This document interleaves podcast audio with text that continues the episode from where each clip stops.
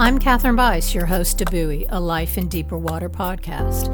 I live on the Outer Banks of North Carolina on what many call a 200 mile sandbar along the wildly native Atlantic coast.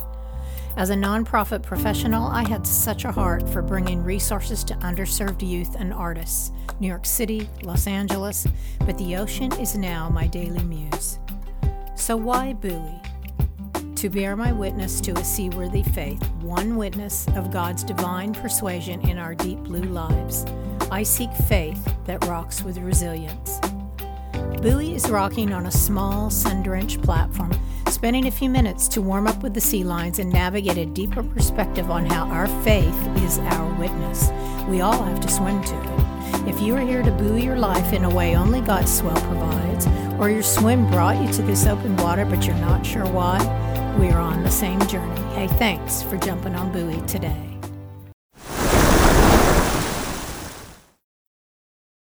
Welcome to Buoy, a Life in Deeper Water podcast, episode 34.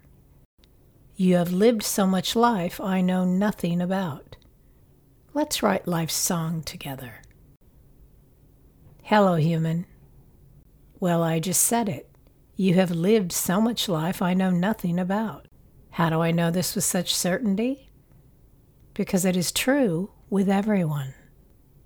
I want to share with you a text string between my middle son and me that continues to prompt my heart as I interact with people in my life. Some I know well, others hardly at all. As I remember it, he was telling me about an experience he had with one of his buddies on a fishing trip, I believe. He is my nature boy. God's creation is tethered to his soul. When he told me about what had happened, I had one of those moments when my lens on who he is changed. Here's how it went. My first text response OMG, you have lived so much life I know nothing about. We all have. That feels like a song. He responded, It's almost like the song should say that it doesn't matter that we all have these things because we all have them. But there are things that remind us that it's true. I responded, And there are things that remind us I'm not you. I can hear it. He said, Yeah, I'm not you, and that kind of means I'm okay. And if that's true for me, it's true for you too. I responded, I am going to have to write about this. It was no surprise that my son fell into the rhythm of that moment. He is no stranger to writing songs, books about nature, and what that kind of physical exposure teaches you about human nature. That moment for me cast such a strong, spirit filled light on the truly epic work of God creating a human with such intricacies, such capacity, and an inborn spirit filled compass for navigating deep waters. That whatever part of someone we know, the time we spend with each other is only a small portion of what and who we actually are. That even the people we are closest to are being selective about what they share about their experiences. Sometimes intentional, sometimes because it's just a time thing. The quality of our relationships is in how we invest and nurture the connection, what we share with each other. My text exchange with my son started in the spirit of Ephesians 5:19, speaking to one another with psalms, hymns, and songs from the spirit. Sing and make music from your heart to the Lord. We were talking about nature, the creation, the lessons nature teaches us, and what striving in the elements teaches us and our conversation united into a lyric about life, one that we were mentally singing together and didn't even know it. That's the power of knowing. That's a song from the Spirit. 1 Corinthians 2 10 and 11 say, These are the things God has revealed to us by His Spirit. The Spirit searches all things, even the deep things of God. For who knows a person's thoughts except their own spirit within them? In the same way, no one knows the thoughts of God except the Spirit of God. Consider the relationship between Saul and David and between David and Saul's son Jonathan. 1 Samuel 18 1 through 4.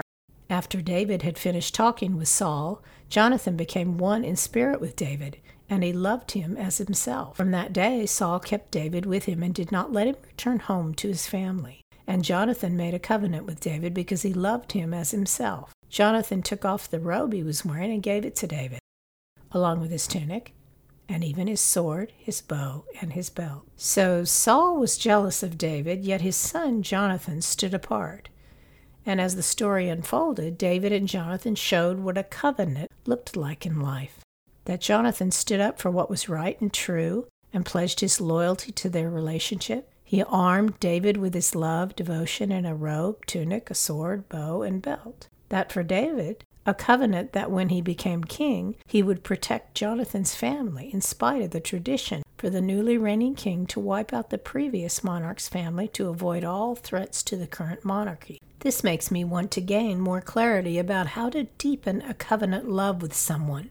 Deuteronomy 7 9 says, Know therefore that the Lord your God is God.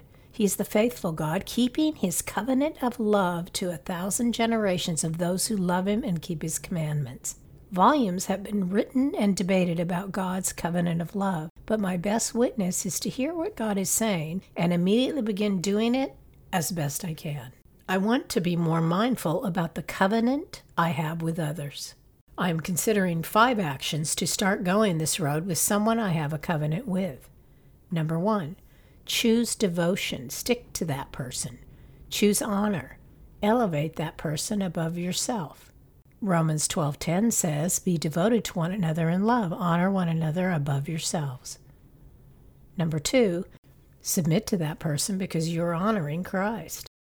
Ephesians 5:21 Submit to one another out of reverence for Christ. Number 3, love is the indicator of where God is and what he is up to. Make God's love whole and complete through your covenant with that person. 1 John 4:12 says no one has ever seen God, but if we love one another, God lives in us and his love is made complete in us. Number 4. Invest time and intent on inspiring someone to love and good works. Show not tell, be an example. Hebrews 10:24 says, "And let us consider how we may spur one another on toward love and good deeds." And number 5, pray over shared confessions. James 5:16 Therefore confess your sins to each other and pray for each other so that you may be healed. The prayer of a righteous person is powerful and effective. Paul prayed that love would increase, that the source of love comes from the Lord.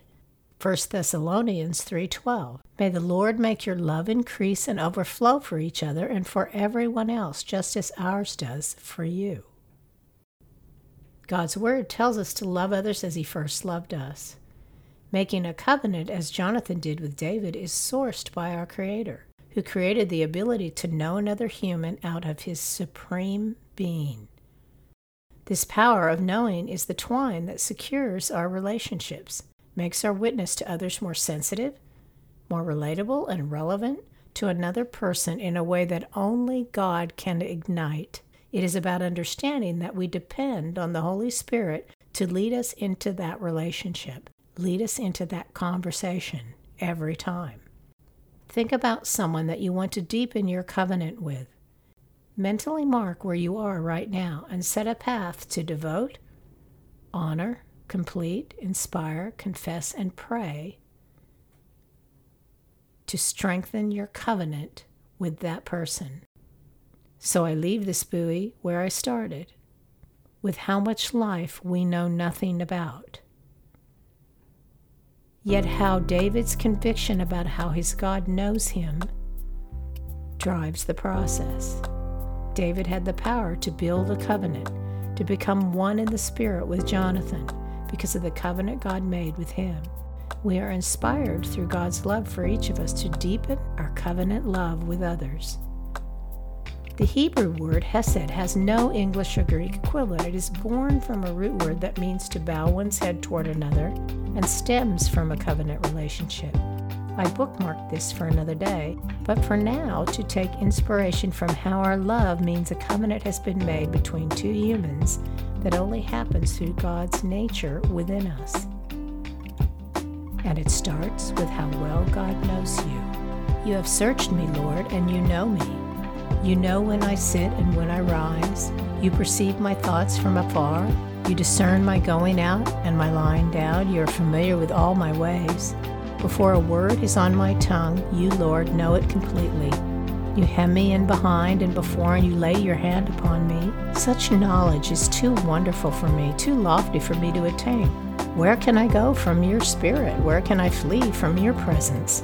If I go up to the heavens, you are there. If I make my bed in the depths, you are there. If I rise on the wings of the dawn, if I settle on the far side of the sea, even there your hand will guide me. Your right hand will hold me fast. If I say, Surely the darkness will hide me and the light become night around me, even the darkness will not be dark to you. The night will shine like the day, for darkness is as light to you. Psalm 139, 1 through 12. His grace, my gratitude. See you on the